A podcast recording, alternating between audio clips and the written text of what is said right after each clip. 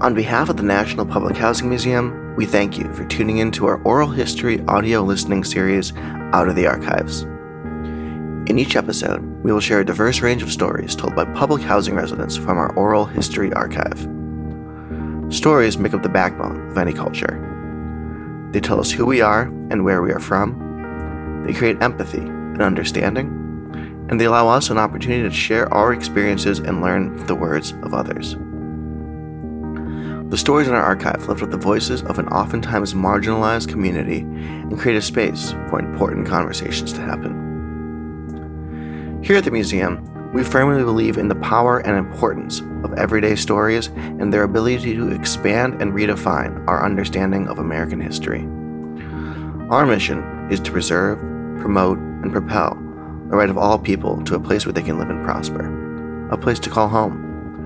And we hope that this collection of stories not only reinforces that belief, but can shed a light on an American experience that is all too often left unheard. This episode, Silent Voices Among Us, Stories from Chicago's Henry Horner Homes, corresponds with our exhibition, Silent Voices Among Us, a montage of Chicago's West Side, a photojournalistic series from former Henry Horner resident Dr. Cranston Knight. The exhibition and the stories in this episode speak to the redevelopment of the Henry Horner Homes apartments and suggest ways to challenge systemic issues of poverty that have been prevalent in the neighborhood for decades. The storytellers from this episode include Sharon Jeanette Leggitt, Maria Moon, Crystal Palmer, John Pettiford, Marina Pullom, and Patricia Boyd Smith. The Henry Horner homes were constructed between 1957 and 1959 and contained 920 units. Thousands of residents lived in the Henry Horner homes between 1957 and 1995 when demolition of the Henry Horner homes began. The demolition ran in phases between 1995 and 2008, which made way for the new Westhaven mixed income community, which was established in 1997. There is one remaining building from the original Henry Horner homes, which is located at 1815 West Monroe Street. The stories in this episode span from 1962 to 2013. Hi, my name is Marina Pullom. A lot of people be saying, um, I don't, uh, I, am glad the project's down. I, I don't. I had so many friends. I got so many friends because of living in Horner. When my son see me talking to, speaking to so many people, he be like, how you know this person? How that per, you know that person? I knew somebody from the 15th floor, the 13th floor, maybe two buildings over on the third floor, mm-hmm. the, the, the second floor. It was just, it was like a big community. Everybody knew everybody. It's it's not like how it is now. You go outside and you don't know nobody. You don't know nobody, mama, cousin, or nothing. Back then, it was really like it was a, a knit. Even though later on the buildings ended up being. Uh, they turned into something else once when drugs came on the scene. But other than that, before any of that happened, everybody was real, real close. Mm-hmm. You could go somewhere and your neighbors will watch your kids, or the lady downstairs will watch your kids. It's not nothing like how it is now. Mm-hmm. Mm. My mom, she always was a thrift shopper, and not just a thrift shopper. She worked at the Goodwill, so we had the best furniture. We had the leather couches. we had like the big um, lamps. We had a, a, dining room table, and people didn't have that in the project. So a lot of people, when they see me today, they be like, "Oh, girl, I remember when you grew up. Y'all had everything. y'all had this. Y'all had that." Uh, a lot of people be telling me that.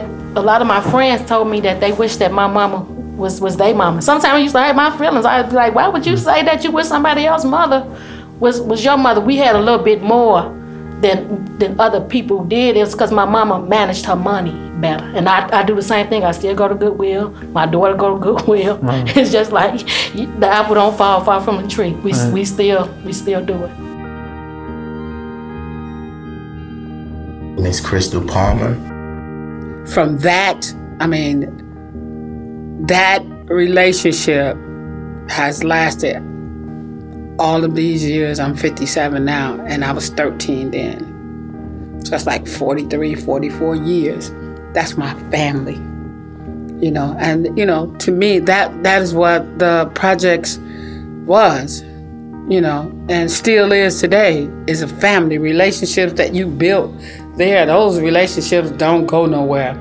Even if people that you didn't like or they didn't like you, because you have reunions around, you know, every year, you get to see those people, even though, you know, and it's still love because we have something in common together, you know, and that's the project. I came there to stir up stuff, but I didn't come to stir up in a negative way.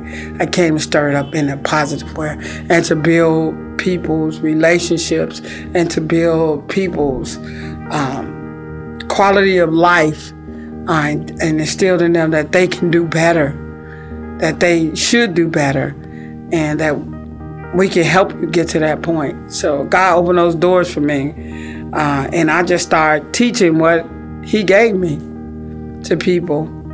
And then from that, um, I travel all around the place telling a story about public housing, telling my story, you know, about, you know, you can, just because you're from public housing does not mean that you at the bottom of the barrel, even though society may think that because it's just a biased perception.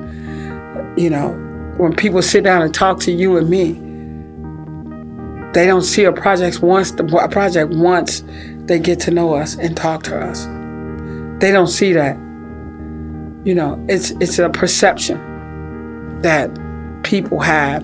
People write books some books are fictional, some books are non fictional. There's a lot of non fictional books that's going on. Now, if you want to know facts, you go to the people, and that's where you get the truth about what happened in the project. Yep, there was a lot of people got killed. Yep, there was a lot of people lost their lives. You know, they don't talk about people falling out of windows, babies falling out of windows dying, falling from the 14, 13, 15, 16 floor. They don't talk about that. They don't talk about the fires that happen in the buildings and people were uh, uh, locked in their houses. They had bars on their door because they're afraid people are going to break in their house and steal all their stuff. And people's lives, they die. But they talk about all the negative stuff about somebody got shot or they gangbangers or they do that. But what about the other stuff that went on in the projects that people don't talk about? right, that we, you and me, had to live through. Our stories that are the truth, not a fictional character. A real character that can tell the value of what public housing has done for us. Yep, that was some negative stuff, but lo and behold, that was some great stuff. I stand here today in greatness as a product of public housing. Everywhere I go, I tell them I'm from public housing. I am. I'm from public housing, and it, it's it's so entrenched in me that when I bought my home, I bought my home less than a mile away on the same street. 2051 was on Maypole. The back of the building was on Maypole and Hoyne. I live on Maypole in California.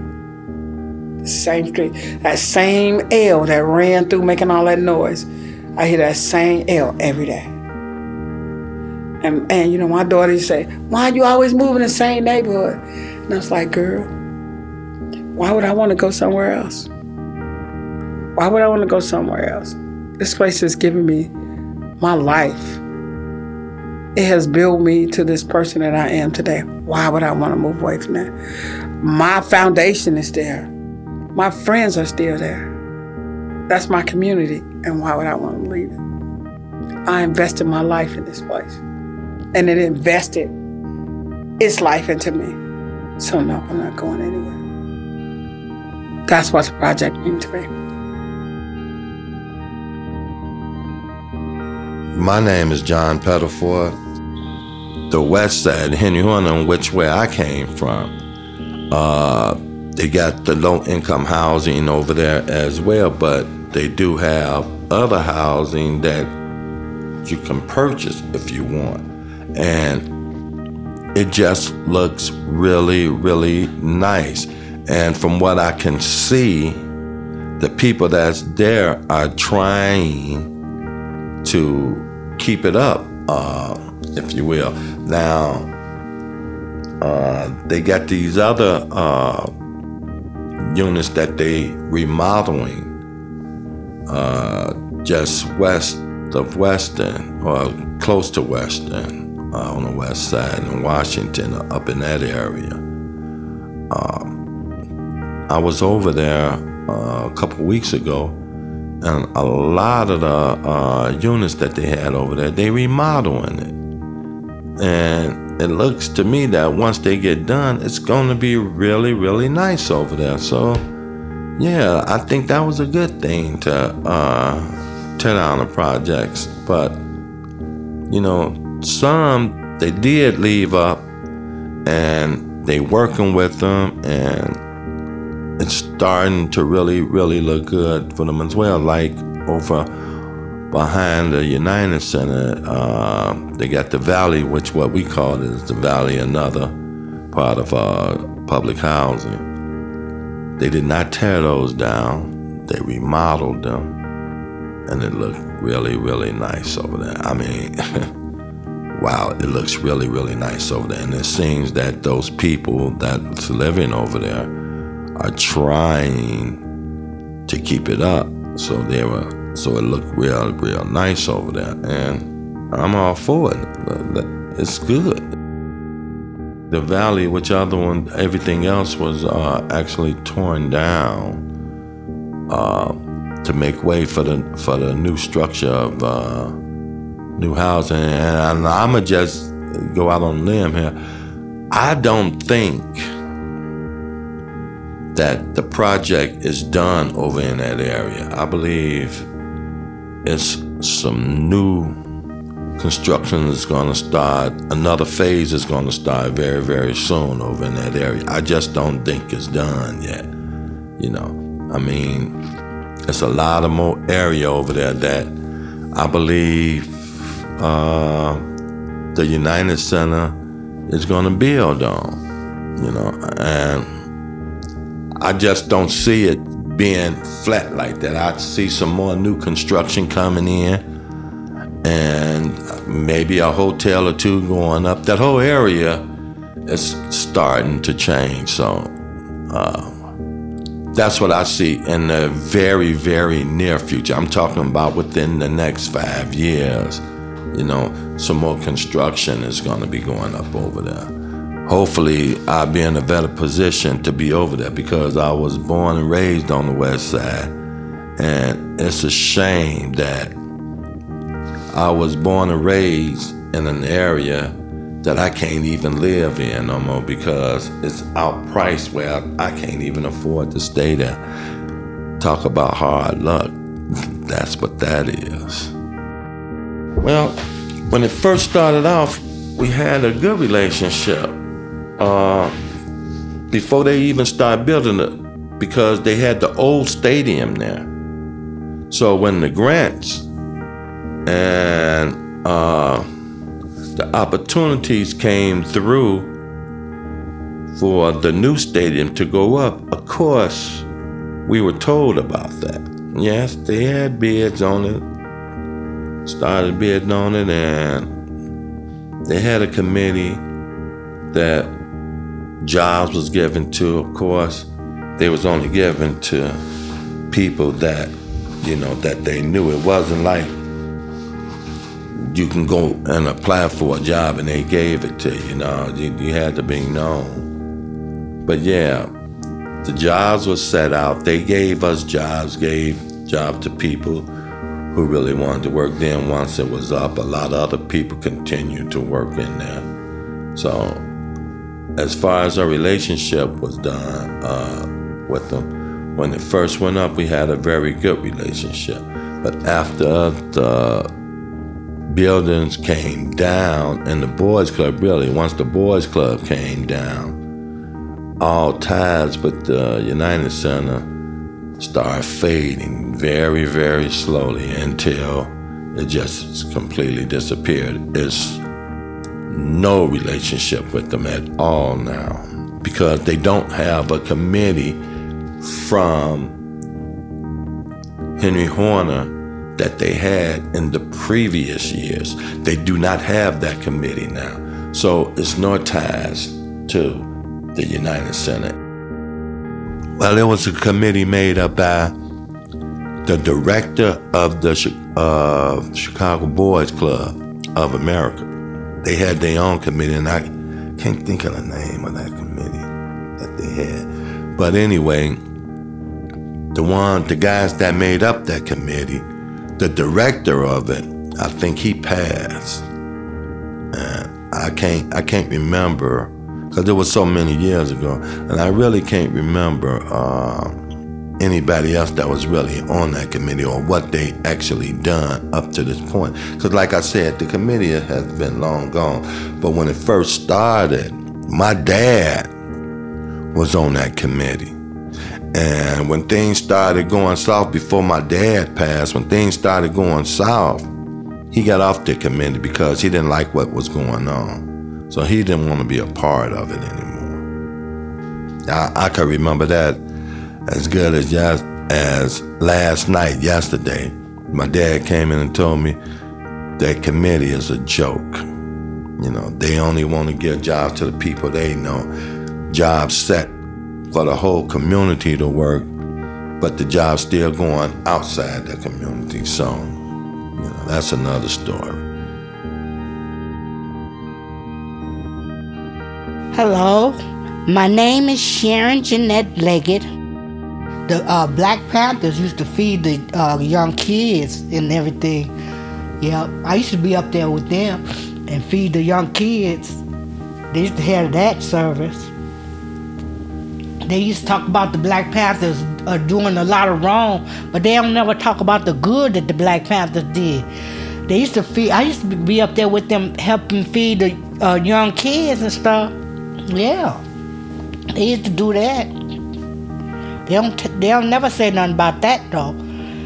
Yeah, they feed the kids. Yep, and uh, uh, uh, uh, uh Bethlehem Healing Temple used to feed the kids and stuff. Yeah. That's a church. Mm-hmm. That's where I got baptized at. Yep. Yep. Bethlehem Healing Temple and and uh, the Black Panthers. Yeah, that's where you can get some free meals and stuff. Yeah. Yeah, a lot of people are scattered. You know, scattered. A lot of friendships were broken up. You know, business. Uh, you know, um, um, uh, I don't even know the communities no more over there no more. You know, everything has changed so much. People moved in and, and just now it's now I don't even know know the community over there no more. I, I don't think it was good because I, I think they should have kept their promise of putting the people back in the community. Because I think it's worse now. Because uh, the violence is really, it's really worse. They should have uh, kept their promise about keeping the people back in the community. Because they they putting people back in uh, uh, the community uh, uh, uh, they're not keeping their promise. They put put people. They scattering people, and now the, you don't know what what what's. It's not right. It's not right. They didn't keep their promise. I don't think they kept their promise. They didn't. And now the people is angry. They really angry. They really They really are. Maria Moon. I feel like America always want people, especially black and brown people, to take accountability because we criminalized and we looked at crimin- as criminals. They want us, it's all about accountability. People need to take, but I feel like America has not taken accountability. We've been in America for so long and we're still going through things like this. It is ridiculous. We're still on the back of the bus metaphorically, systematically. You know, um, it's a statistic about wars of the state. Um, it's a high percentage of wars of the state going to prison. You know, having exits on their back. It's one of the highest um, percentiles of people that's incarcerated. So it was like it was it's it's, it's like an expectation. It's a statistic, you know. And I was actually part of that statistic that started out in the system and just went on ahead through the rest of the system. Cause I went straight from being a ward to the state, straight from doing 13 years in the penitentiary. Um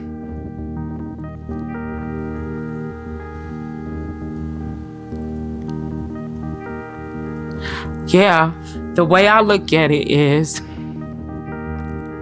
everything that I've been through, like living in public housing and um, I was also diagnosed with PTSD when I went in that first hospital though because um, because of all the shooting and stuff, all of the shooting and stuff uh, that I heard all the time. So I believe almost every child, if not every child, but not just child, people period who live in public housing probably have PTSD but go undiagnosed because those resources were not in our neighborhoods. We didn't have resources like that. We barely, the police would barely even come into projects. And when we called them, they took so long when we needed help.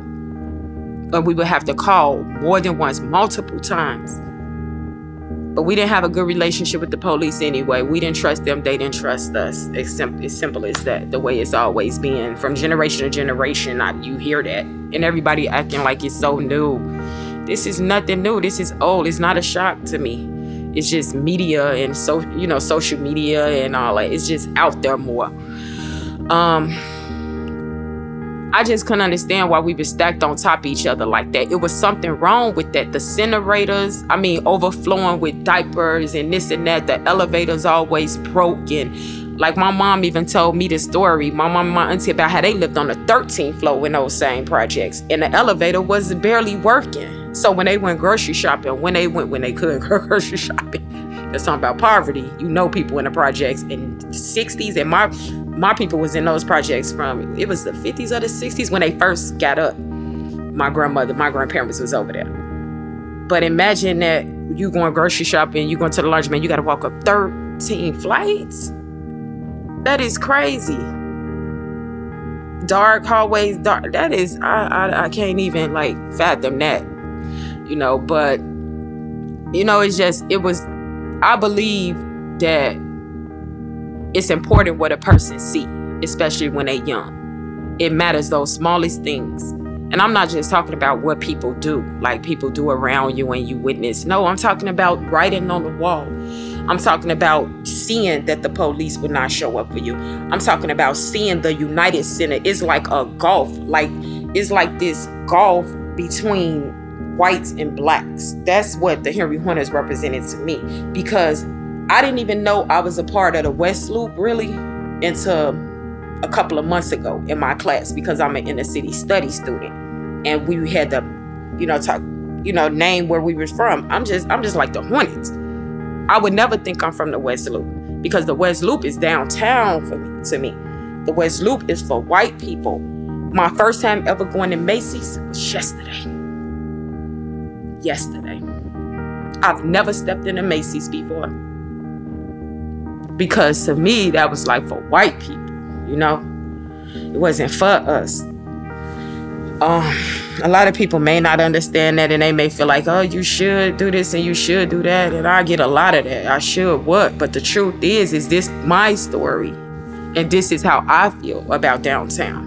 I feel like it's a white world and it wasn't meant for me and it's a lot of beautiful things but it wasn't created for me for people like me and the same thing with the United Center. It was flooded with white people to see this one black man, Michael Jordan, that we looked up to like, yeah, somebody that made us feel like we was something. But it really made me feel like it was nothing. Because why weren't we flooding? You know what we was doing? Some little guys scapping tickets, going through poli- police brutality over there, a white exploitation because this white family who just pulled up in their Benz or whatever they get them three dollars to wash their cars all night. You see how you using young people? It just was it was another form of slavery too, you ask me. Oh, gentrification hurts. Gentrification, gent- oh, gentrification. It is. It makes you feel helpless. It makes you feel powerless. You know, because the year that this really started, I know as far, especially with the Hornets, was 2000. 2000 was the year I got locked up. I got back home, it was gone. It's like, where's my home? Where I come from don't matter, or like, where's my memories? Like, you know, it was like a family member died. And it's like, it's just all in my head now. It's just all in my head and my heart now. But it's, it, it wasn't just about the projects is my home. It's about the fact like somebody need to hear what the hell was going on with us, what was done to us, the way we felt over there, what we went through. It's like that's why I do like that idea of the National um, Public Housing Museum because like our voices need to be heard. Like it was just crazy and it's real is one of the most important things in my life. The fact that I come from the projects, like I be like I come from. I tell people like I'm from the Hornets, from the projects West Side. You know, my father from Englewood though. Father from Englewood, and it was a yeah, it was a separation in that West Side and South Side. You know. He kind of had a little, lot of skepticism about me because I'm from the West Side, you know um kind of separate us a little. It's kind of crazy though. I don't even think I want to talk about that because it's so weird that people could be so like involved in stuff that it's like it affects personal relationships like that. But it gets deep. It gets deep here in America. It gets real deep. My name is Patricia Boyd Smith. I live in Chicago, Illinois south side of Chicago now. I'm from Henry Horner Homes. I moved in Henry Horner Homes in 1964, built in 1850 West Washington. Apartment 501 in the back of the Boys Club. Uh, we moved in there, my mother and my sisters, my mother and my brothers, because I'm from a family of three generations my mother had children from the 30s, the 40s, and the 50s, which one? I was one of the last in the 50s. And I had a younger brother, Nathaniel. He was born in the 50s. The rest of them was 40s and the 30s. So I was 14 years old when I moved in Henry Horner. I went to Manley Upper Grade Center because that's the school I was going to when I moved up here, and so that's where I graduated from grammar school. From there, I went to Lucy Flowers. I graduated in 1968. Emotional support, just a friend, a hug, a kiss. Like now, when we run into each other, that's exactly what we do hug and kiss each other. Glad to see each other after so many years mm-hmm. because a lot of us not here. A lot of people that we grew up with, they're not here anymore. So you'll be glad to see the ones that still here. It's a blessing. Once again, the NPHM thanks you for listening to this episode of Out of the Archives. This series is supported by the Institute of Museum and Library Services, the Illinois Arts Council Agency, Illinois Humanities, the Kresge Foundation, and the Department of Cultural Affairs and Special Events. This episode was engineered by Seth Engel. We'd like to give one last huge thanks to our storytellers Sharon Jeanette Leggitt, Maria Moon, Crystal Palmer, John Pettiford, Marina Pullom, and Patricia Boyd Smith, as well as the members of the museum's Oral History Corps and other oral historians who helped to gather these stories, including Francesco de Salvatore, Raymond McDonald, and Maria Moon. Thanks again for listening, and we look forward to sharing more stories with you next month.